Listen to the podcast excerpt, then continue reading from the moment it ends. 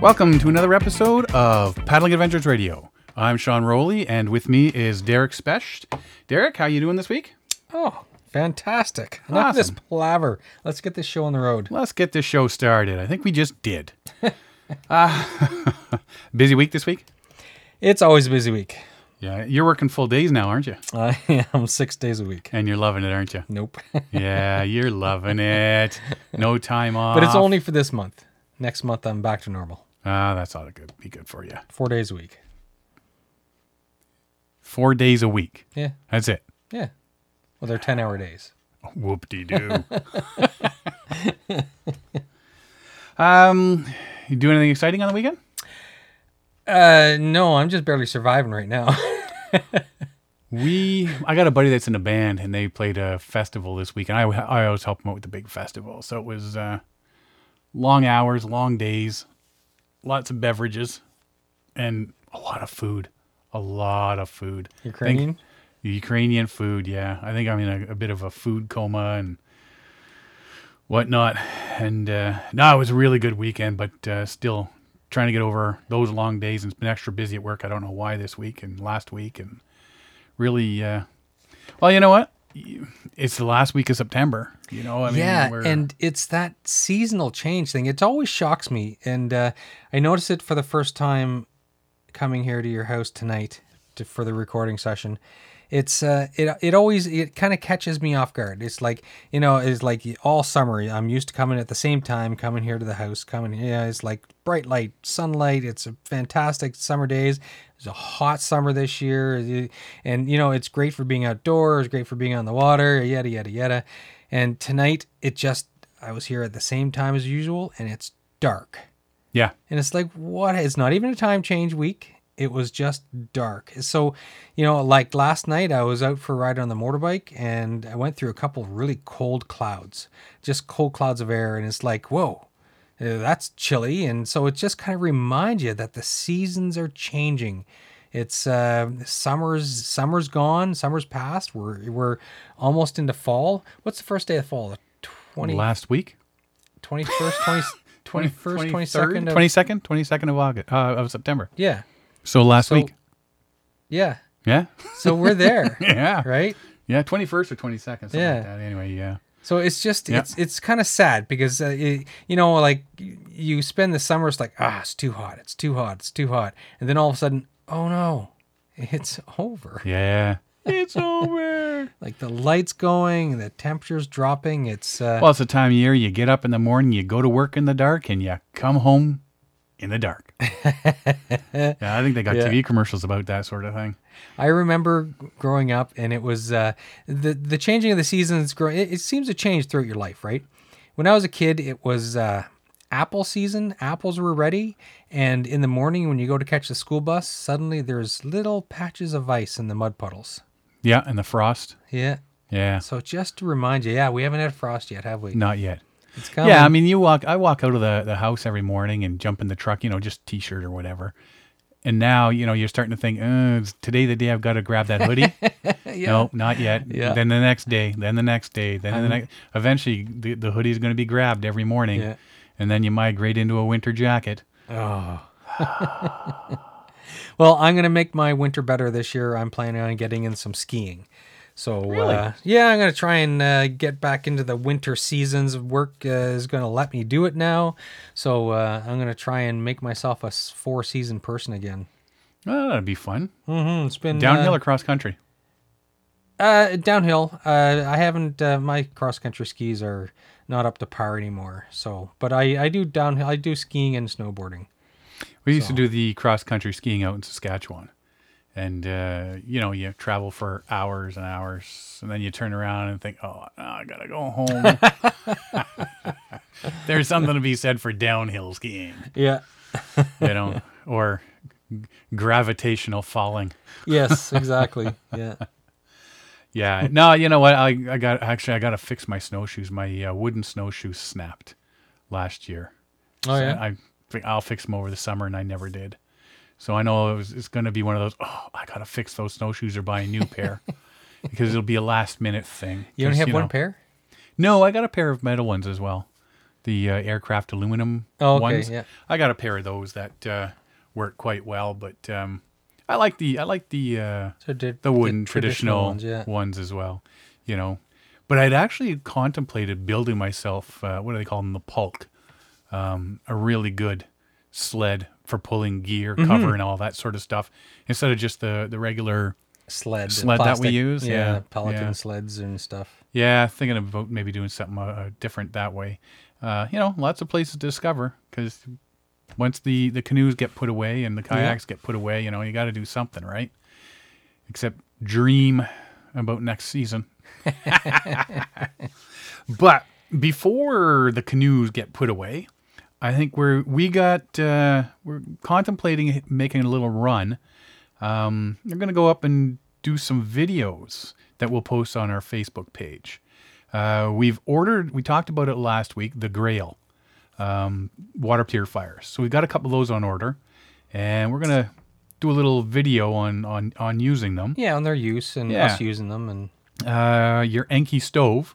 We've talked about it. We've posted little videos and links to the the sites. And I think maybe what we'll do is we'll go and do a little, I don't know, cook yes, demo Yeah. on it. We'll use both of the stoves that I've got, Yeah. and we'll see how they comp- we'll compare them to the two twig stoves. Yep. And I think we'll do a video on your Stingray as well. The tent, yeah, The tent. tree tent. We'll uh, do that because I mean we've been talking about them, and uh, you know if we can get them out there, do a little video so people can see them. yeah, and, uh, something to put on the website. put on the website, and they can actually see them firsthand. Us trying them out, and you know see what we can do. Um, other than that, uh, yeah, you know what? It's been just planning for the for the summer for the uh, the fall and Yeah. a couple little trips and stuff. And I'm still don't know whether I'm getting out for my annual four day October Oh, Father's Day. no birthday but- Thanksgiving Yeah, the Thanksgiving trip. Yeah. Yeah. I got so much going on that around that time. I'd love to get out for a paddle. Now, I've only gone once with you on that fall.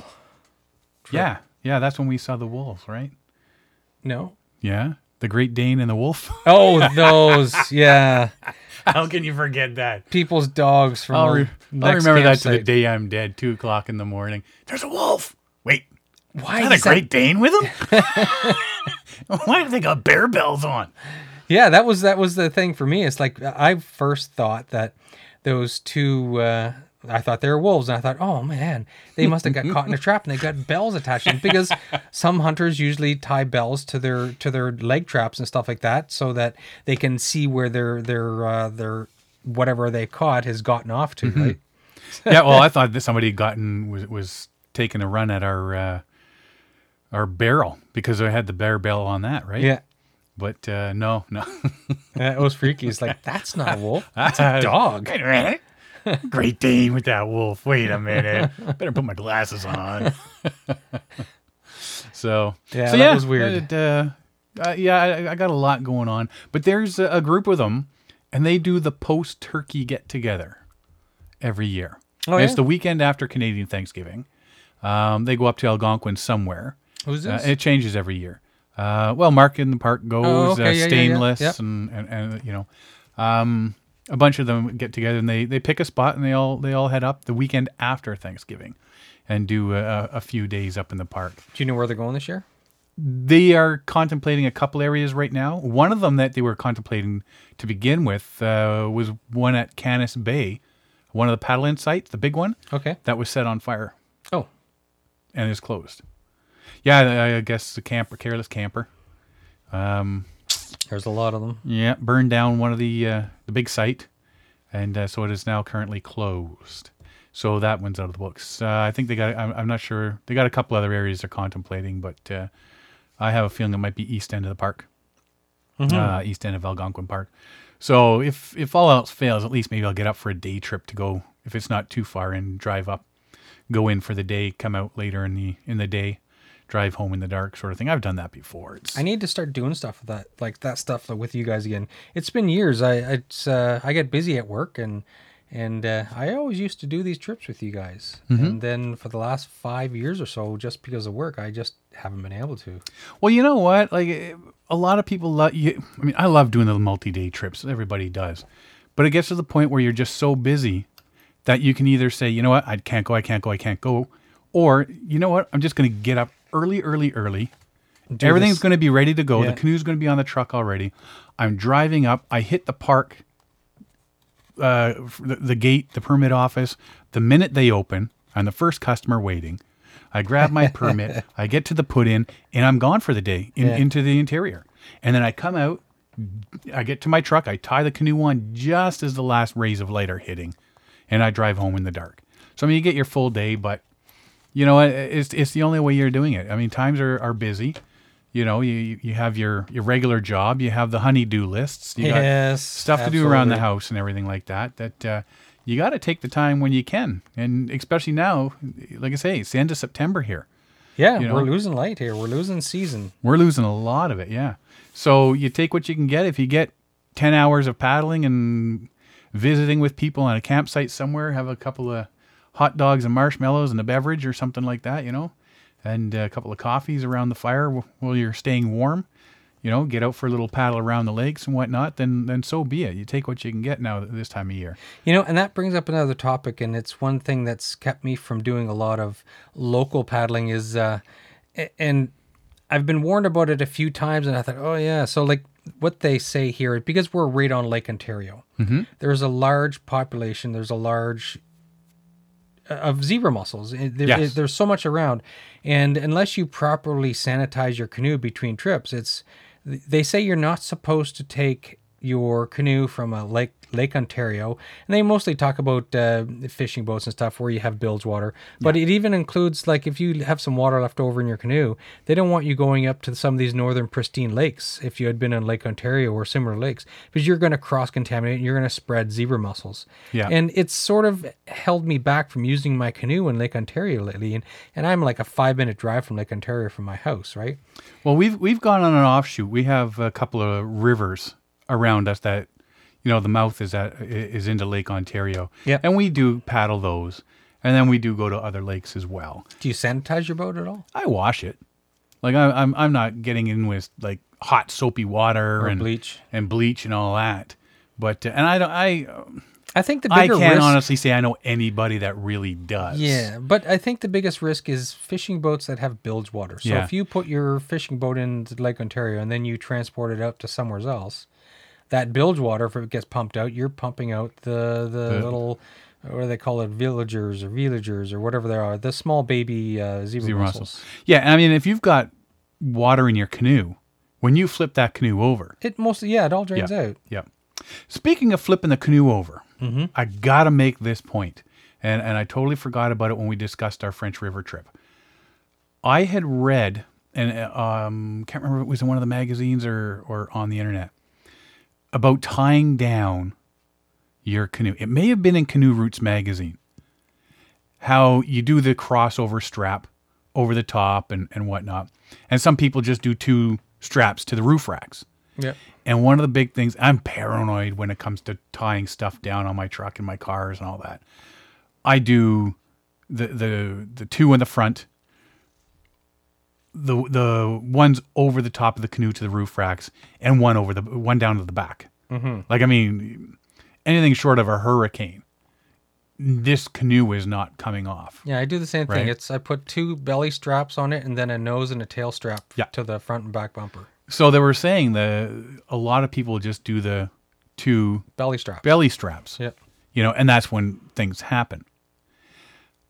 I always do the nose strap. Yeah.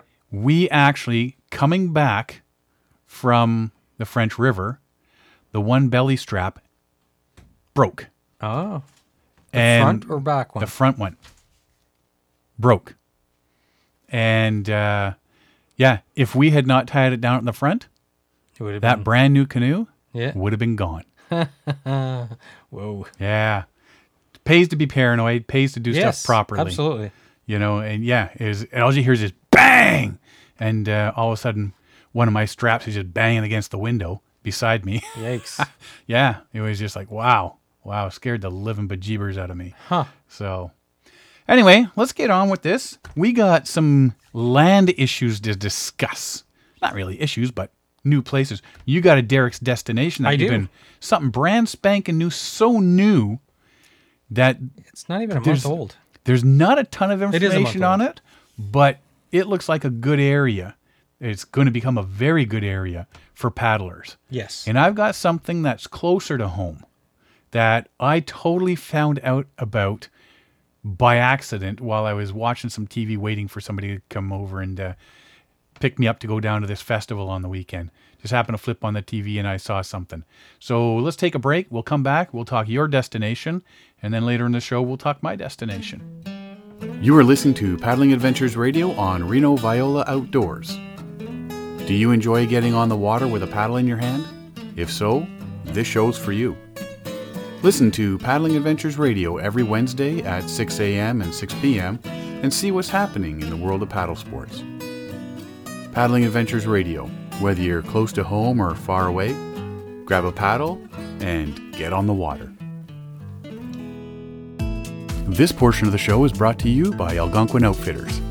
Algonquin Outfitters, providing quality Algonquin Park backcountry adventures for the entire family since 1961.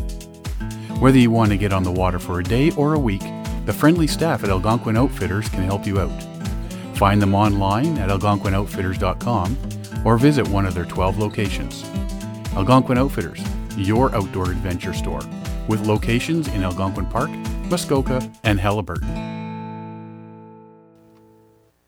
Derek, when we talk about our canoe routes and all that stuff that we we know up here in Canada, especially in Ontario, we start looking at different things and some of the stuff we do a lot. And then we start looking at stuff south of the border. And something I know that's that you you're going to touch on um, when I hear the name or the term national monument, I automatically, especially when it comes to the to, to the United States, I'm thinking of something like Mount Rushmore or, or something exactly. like that. you think right? of um actual monument. but you have discovered there's a different type of national monument, Yes. and it's actually not well. I guess it's not too far from from where we are, and it actually has something to do with the Adirondack Trail, does it not? It sort of does. It's it's uh, it's adjacent to the Adir- Adirondack Trail. The head of the Adirondack Trail is in Baxter uh, Baxter Park. What is it called? Baxter Baxter State Park. Baxter State Park. And this is right adjacent to Baxter State Park. So this is the Katahdin Woods and Waters National Monument. So this was signed into existence on August 24th, 2016, so about a month ago. It's quite new. It's brand new. So th- this here park was uh, this was something that uh, was being created and pushed by Roxanne Quimby. She's the co-creator of Burt's Bees ointments and stuff. Right, you can get that stuff at the stores. Yes. So she uh, over the last decade or so, she's purchased in in uh, what is it, Northeast Maine, uh, which is the uh, Penobscot County. So she's purchased about eighty-seven thousand five hundred acres. Wow. It's a huge chunk of land. So she her intent with her uh, with her organization was to create a park. She wanted to create a national park. But she had a little bit of pushback from from Congress, and uh, she ended up going to uh, a different route. Uh, so you can you can create a national monument, or you can create a park. There's several different ways. So she tried to create a national park, and uh, because of the pushback, she went to the president of the United States, and and he's one of the President Obama has created some more national monuments and more par- more parks than any other president previously. So national monument. So in the United States, and uh, any of our American viewers or listeners will know about national monuments. And for anybody who doesn't know, a national monument is a protected area. It's it's similar to like a national park, so but it's it, they call it national monuments, and they are created from any land that's owned or controlled by the federal government, and it's proclaimed into being. You know, you can it's either legislated through Congress or the president can use the Antiquities Act from it's 1906. The Antiquities Act first came into being, and the, Antiquities Act was first brought into being to protect uh, a lot of native lands and la- native uh, historical sites and stuff. So i initially, they were managed by the War Department and then yada yada yada become the National Park Service. Now the National Park Service monitors about 413 of these uh, of these units of the National Park Service. So That's this was lot. the four, 413th unit of the National Park Service. So this was brought into into being on August 24th, which was the day before the centennial of the National Park Service, which was itself brought into being, created in in uh, in 1916. So again, back to the start, uh, Roxanne Quimby she bought these 87,500 acres, and she through an endowment, she gave this back to the federal government, and or then and Obama signed into being using the Antiquities Act and made it a national monument. And this, what this does is it protects the land. A lot of people were concerned about this, but uh, just because it's uh, they're taken away, oh, we can't uh, snowmobile there, yada yada yada. But the, all the existing, like all these lands, are currently used by snowmobilers, kayakers, canoeists, hunters. So there's no real change. So a lot of people are overly concerned. I think. I think the biggest one, just by reading what you showed me there, was uh, forestry, forest industry. Yes, there was a lot of logging in these areas, and I'm not sure what's going to come of that. There's uh, there's still a lot of talk, and from what I understand, it's going to be very similar to Algonquin Park. Forestry and logging is still going to be permitted. renewable and If, if it's yeah, if they have to do it in a renewable manner, and then they will be permitted to continue, and it'll be monitored and maintained, and and just like just like what we know with Algonquin Park. the old sustainability thing. Exactly. So what this is, I think it's a good thing. It's what this does is it preserves this land for future generations from uh, the constant encroachment of development and commercialization and, and all that stuff. So this protects the land so that people can continue to enjoy it instead of somebody coming in and building uh, housing developments and stuff like that. Well, and looking at the map, the it, the one side is uh, fully along the Penobscot River, Yes. and that's got a, I know a lot of uh, traditional, native traditional roots through yes, there. and it's uh, if you look at the the map of the area. So this here is uh, adjacent, just east of Baxter State Park, and there's a very very large swath that goes east or west of the East Penobscot River. So the east arm of the river. So on the east arm of the river, there's a large chunk of the uh, this new Katahdin Woods and Waters National Monument, and then there on the east side of the east arm there's four different segments that are set aside. So it's not a it's not kind of congealed together. It's not one single chunk of uh, property. But what she- it was what she was able to purchase right and anybody who's familiar with the the main areas like sugarloaf mountain is a big ski hill so there's a there, it's just south of that so and in Baxter State Park is where the Katahdin Mountain, which is the northern terminus or the sort of what most people consider the nor- northern edge of the Adirondack Trail, which is a 2,200 mile long trail. And what do we calculate that over? 3,500 kilometers? 3,540 kilometers. Yeah. So there, it's a it's that area. There's a lot of hiking, a lot of recreation, canoeing and kayaking, camping. So all all of these activities are still going to be able to continue, but with just a little bit more controls. And um, right now, the park to enter the park, there's still no you still there's no method of paying for permits and stuff. That's it's all being developed, right? And so, as part of that development, as part of that endowment of the 87,500 acres, uh, Roxanne Quimby also she made an endowment of 20 million dollars. This is for initial operational needs to create this national monument, and plus a further 20 million dollars for future needs and goals of the park. This is pretty amazing that she there, it, there's been forethought. Instead of dumping it off onto the federal government and making them pay for it, she actually purchased the land, donated the land to federal government, and then gave forty million dollars for operations. And that's that will help go a long way for the creation and the operation and the running of this park. That's huge. It's it's a lot of money. It is. And what's going to be amazing though, and it's so anybody who knows this area, there's always been, and again, we're a paddling show, so there's all there's always been a lot of canoeing and kayaking in the area. It's very popular. The Penobscot River is is a very popular river for for river tripping and for camping. this is still going to continue, but now it's going to be there's going to be added controls, and of course, people don't like added controls. But what this will do is it will it heighten, heightens the knowledge and serviceability of the park, so people more people will be aware of it, more people will be able to enjoy it. Future generations. Future it's there generations for them. The locals are going to say, "Oh no, more people are going to be in our area," but with more people come more services and and more Tourist dollars. tourist and- dollars. It's going to improve everything.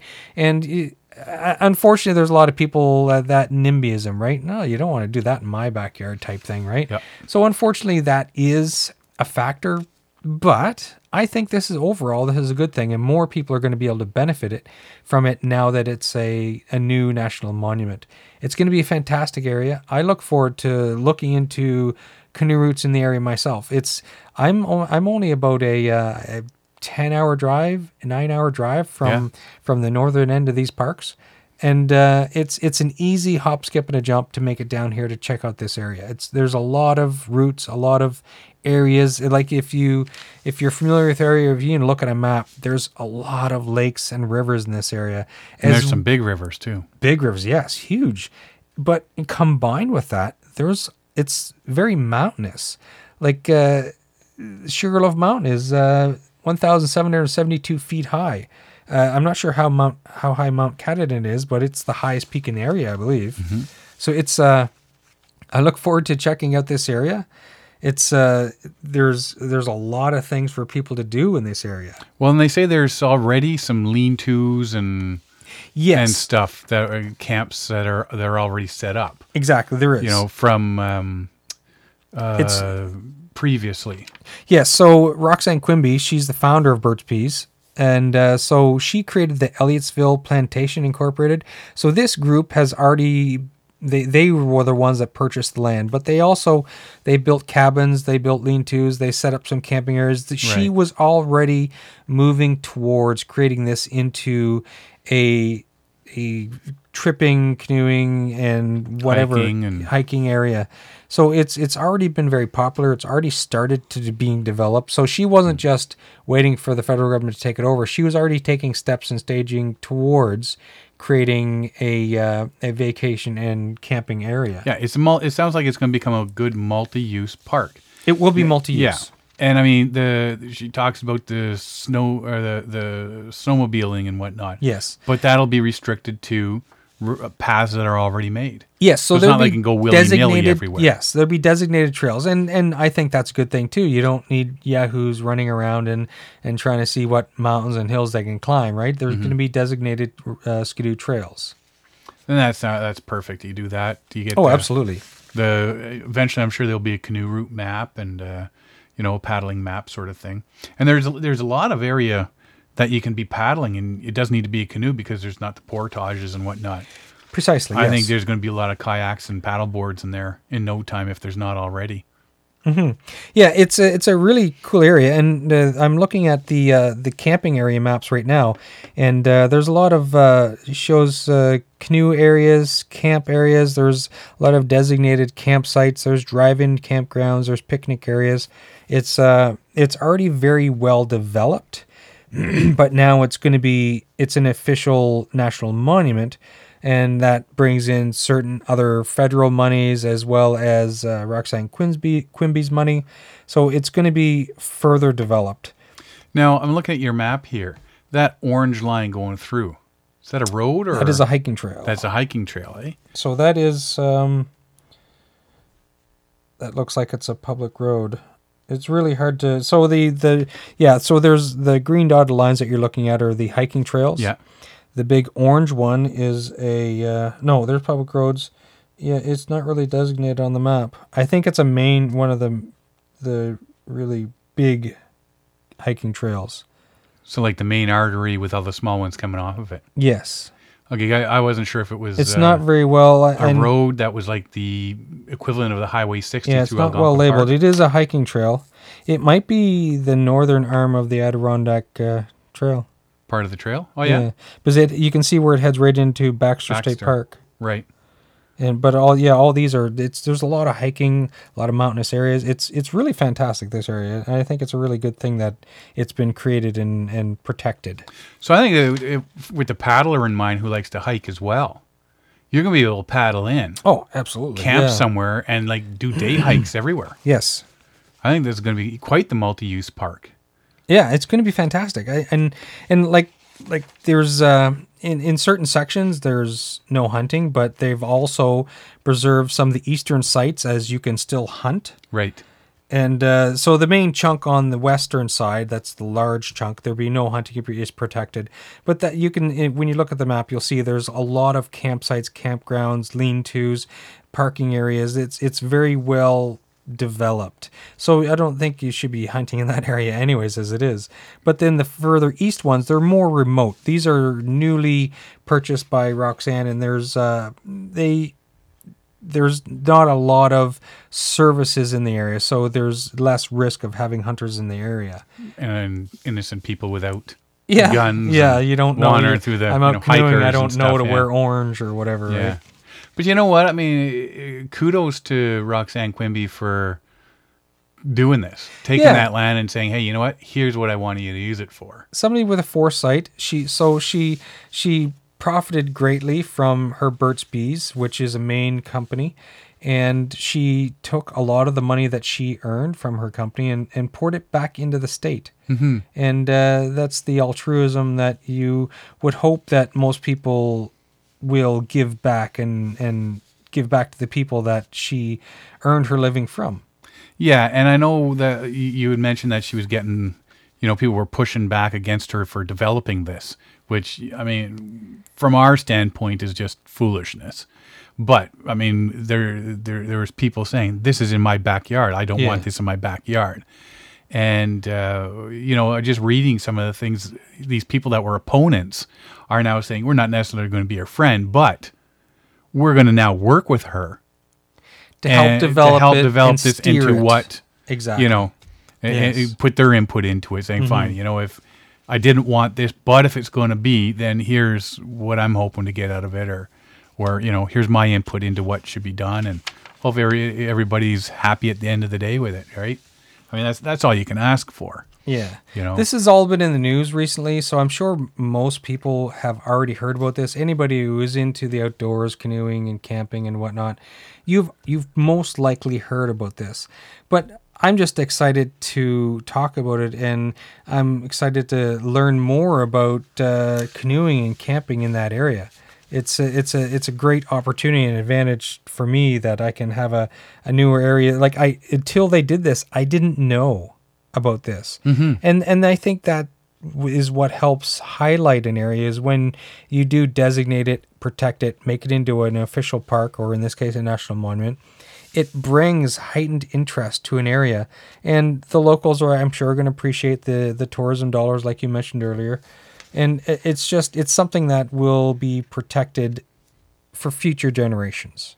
Well, it looks like a really good area with a lot of potential for paddling. Oh, absolutely. for sure. I just got one question: What's that? When How are we gonna long go? till the Scarlet Brothers are down there? Because they're You know what? I'm sure they've already been to this area. I have no doubt.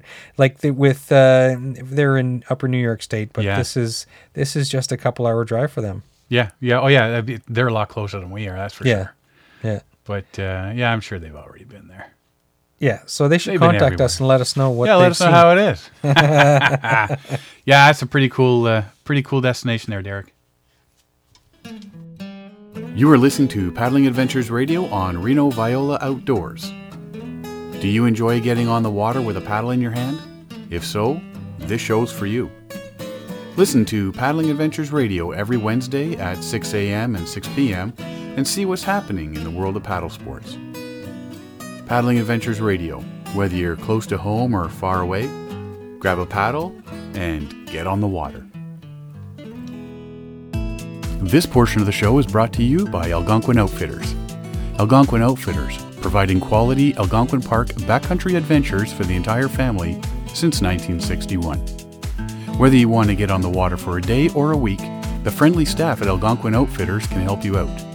Find them online at algonquinoutfitters.com or visit one of their 12 locations. Algonquin Outfitters, your outdoor adventure store, with locations in Algonquin Park, Muskoka, and Haliburton.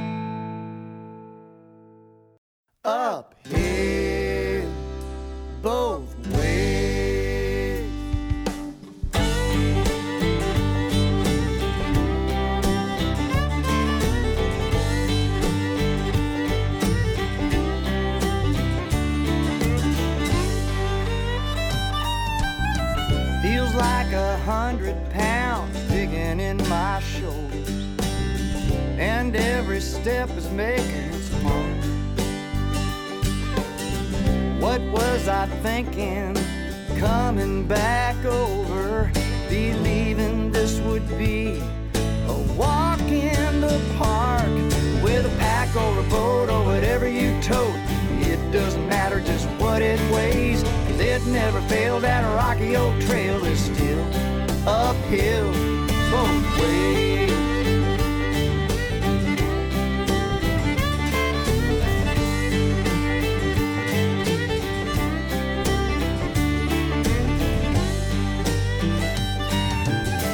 If it was easy, everyone would do it. And that's okay by me. But why is it hiking, packing, yakking, or canoeing seems to defy the law of gravity? With a pack or a boat or whatever you tote, it doesn't matter just what it weighs. 'cause it never failed. That rocky old trail is still uphill both ways.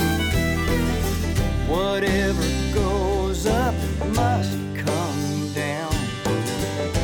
tell me who said that. I'd like to put their boots on this ground so they can follow me and kiss my pack or a boat or whatever you tote. It doesn't matter just what it weighs, cause it never failed. That rocky old trail is still uphill. Yes, it's bitter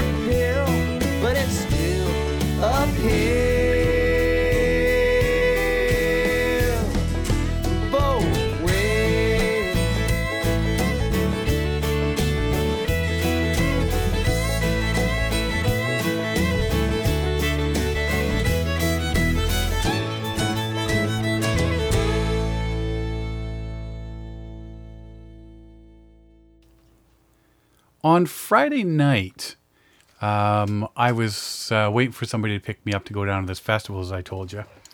And while I was there, it's, he was going to be a bit, so I flipped on the TV, and our TV automatically goes to TVO, uh, TV Ontario there. And there was a show that was on, and it was called The Land Between. And I'm thinking, oh, Land Between is probably some kids thing or Isn't there a something like that. cartoon that's called The Land Between or something? The Land Before Time. or Oh, yeah, yeah, That's, that's what I was what came to my mind, right? so I'm sitting there, oh, well, okay, whatever. Let's see what this is. Well, nothing about kids, nothing about fairies or dragons or anything, dinosaurs or anything weird like that. Uh, a while back, there was a fella named Peter Alley. Uh, Peter retired. He had a, a cottage up north in the Muskokas. He'd been going there since he was a kid. And he decided, I guess, that in the area they were, they maybe make a conservation area or see what needed to be, you know. He was retired, he was looking for something to do by the sounds of it. Um, and he started looking at the land around his cottage and around the lake they were on, and then to the north of the lake they were on. And there was something weird he noticed that it really wasn't Canadian Shield and it really wasn't the St. Lawrence lowlands, which is what runs into each other, right? In the north end, north of Ontario, here you got the Canadian Shield, all the rock and everything, and then you it right next to it, going towards the Great Lakes and the St. Lawrence River is the St. Lawrence lowlands. The, the lowlands, the fertile lands, Right. the, the sedimentary areas where everything is kind of pushed down to after the glaciers moved. Well, he noticed there was something weird between them. This was what he called the land between, between the Canadian Shield and the lowlands. And it was sort of a mixture of both but really neither. Yeah. So he started asking questions about it, um, talking to people, bring it to their attention.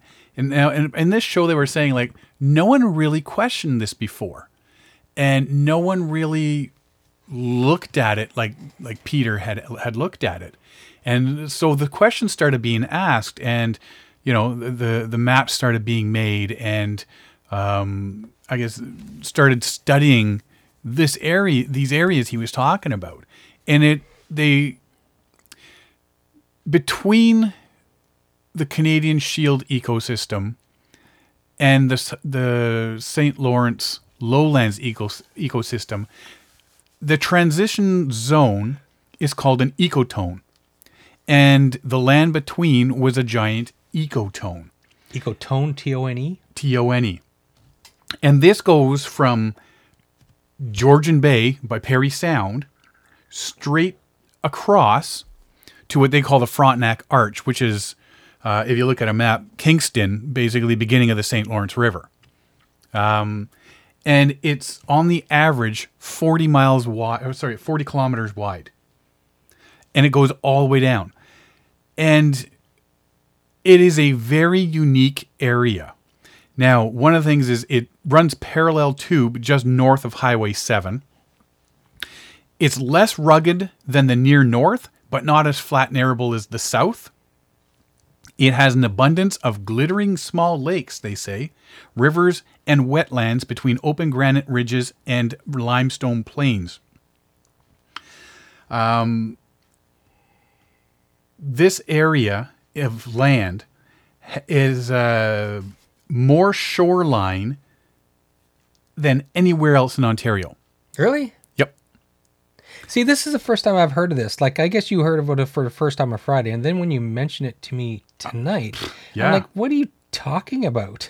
I've never heard of it before, and I started investigating it. And actually, one of the things, the Trent Severn Waterway is part of it. is part of it goes right through it. So it's sort of a transition zone where you don't have this fertile land and it's not quite the rocky north of the Canadian Shield.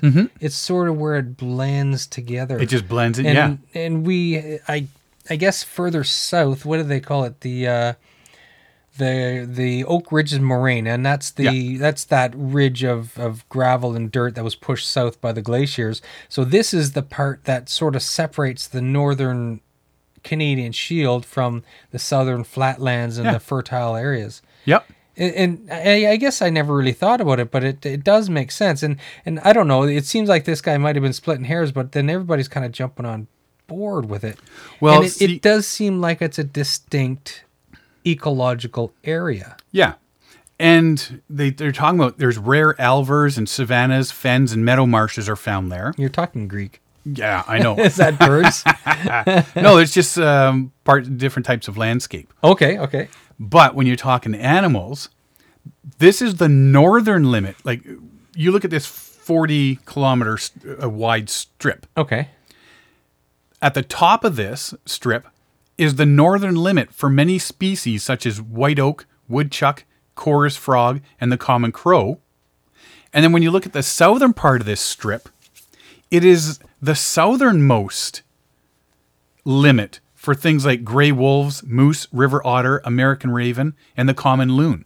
So it sort of creates a natural I don't I don't think we want to call it a barrier, but it's a natural edge of of a of a zone where these animals live. Yeah, uh, different animals and uh, plant and species as well. Yeah.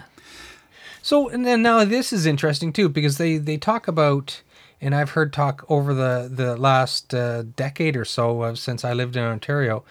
They t- talk about as as global warming and as temperatures increase and as a natural progression from the last ice age, things are moving further north. So you have uh, the natural hardwoods south and the scrublands north, and that line, that demarcated line, is moving north. So you have like oak trees are slowly gravitating north and, and stuff like that, as well as uh, a- animal habitats. So now this seems like a further barrier to that northern migration of plant and wildlife. Well, this area actually, they say there's unique species only found in this area, Huh. like the five-lined skink, Ontario's only lizard, the golden winged warbler, the whippoorwill, and it, the majority holds the majority of the populations of rare turtles, reptiles, and amphibians. Huh. Right. So, and because of this area, it is very um, environmentally fragile Oh, okay, yeah. right? Makes sense. So, and that's one of the things that he notices, and and why they wanted to push for this to start looking into it and getting protection for it, because it, it needs to be protected. How would you protect such a great area? Well, it's just with the parks and Th- that- see, that's the thing. This there's a lot of communities. Like there's uh what Lake of Bays and Muskoka, and Yeah. so this is a, a very large. This is a lot of waterways. Ontario is a lot of water in the first place, but these are major uh, waterways, cottage areas. This is cottage country. This is where, and which naturally makes sense. Like it's where the greatest concentration of lakes and rivers are in Ontario. And so I can't see how they're going to be able to bring in extra protections. Like there's been so much pushback from the Oak on the Oak Ridges moraine front, and this is just going to be another move where people are going to be poking up signs, uh, Ontario keep off our land type thing, right? yeah. But he's before Peter, because unfortunately he passed away, uh, just as everybody started jumping on the bandwagon with this, Okay. right? Um, he got the Couchiching Conservancy and the Kawartha Land Trust to take this project on. And they found funding to support um, and characterize and map the natural heritage of the land. Yeah. But the other thing that they have in their their um, corner here to help is there's a lot of First Nations cultural sites Oh, in the makes- land between. That makes sense. There'd be a lot of fishing and hunting in the area. We're talking, and one of the things they showed on the show was the Mazinaw Bon Echo Provincial Park, Mazinaw Lake. It's got Yep. all the, the the pictographs and everything on the Oh, yes, on the yes. on the cliffs. Petroglyphs Provincial Park. That's all in there. Yeah. And this was the land between was an important travel route and spiritual journey for First Nations. So I mean, there's so much in there that's already protected. That you know that really really helps out. It'll help the if if there is any protection measures taking place that's already you can progress from the already protected areas. Yeah. And I mean, as pertains to our show here with the paddling, there are so many lakes and rivers and streams and wetlands to paddle up there. And that is the main place where we've where both paddled this area. Yeah. I mean, that's what they're saying is you go in there and you check it out and, you know, you're not in there disturbing everything and, and whatnot. Now you're looking at uh, the paddle routes and portages they have in the land between is Eels Creek, 45 minutes north of I've Peterborough. Yep. Um, seven kilometer run, six portages. Um, you know, there's a, a, a high falls is there. You know, so there, there's a nice place to paddle. Uh, Noggies Creek, uh, east of Bobcaygeon, right? So you're talking Bobcaygeon, you know, uh, one of the, the popular places off of Bass Lake Road, um, five kilometer stretch. The Gull River flowing through Minden, Oh yes. right? It includes the Ontario Wildwater Preserve. Yes. This is the now what was that? That was uh, Olympics or is that a Pan Am Games? But yeah, it's a major it, they Races, they slaloms. constructed a whitewater course there. Yep. Um, Kawartha Highlands Provincial Park, the Black River, the Head River, Beaver Creek and Crow River, the Mississippi River, and of course the Trent Severn Waterway National Historic Site. Um, yeah, you know what? Go to the landbetween.ca to find out more about this. But yeah, this is like the perfect place to go paddling the perfect place with your camera to sit in your your canoe, your kayak on your paddleboard, take some photos and see what a total different type of environment than than we're used to northern and and southern Ontario. Uh, totally took me by surprise. Had no clue it ever actually existed. Yeah, we'll have to look into this more. Like I'm surprised that I've never even heard of this. But uh, this is this just in the last five years, Uh, ten years. ten years. Yeah, So this is all. This is a new movement. I just happened to, like I say, flip the TV on, and there it was.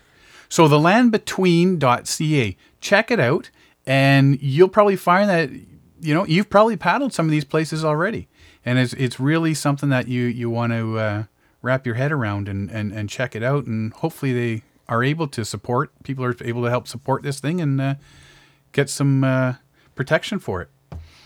Um, but you know what? We talked a lot about land this week, and We uh, did. Yeah. well, you know what? It's uh, like I say, we were saying at the beginning of the show. It's end of the end of the season, uh, or the summer anyway. Getting into the the fall season, and um, I don't know, man. It's gonna be a long winter. I think. I think it's gonna be a hard winter. So the, the Uh, Farmer's, Farmer's Almanac. Almanac talking about a, a lot of snow this year. It's going to be a harsh winter. It's going to be a hard winter. Yeah. As, which not doesn't make me too happy. One way is the fact that I'm gonna have to shovel my driveway this year, but I might be able to get in a lot of skiing and snowboarding. So I'm kind of excited about that. Well, yeah. I'm like I say, I got to get my snowshoes repaired and uh, get out and do some do some good hiking and I stuff. think I've got eight pair of snowshoes. You can borrow one of mine, eight pairs. at least. I think I've got You uh, can take your whole family now. I've got a sport running pair. I've got like three or four pair of wood. I've got two or three pair of aluminum, the white army ones. Yeah, I'm ready for winter. All right. well, thank everybody for listening this week. Check us out on Facebook, and you can check us out on Instagram, and you can check us out at uh, paddlingadventuresradio.com. Uh, I'm Sean Rowley. And I'm Derek Specht. We'll see you next time.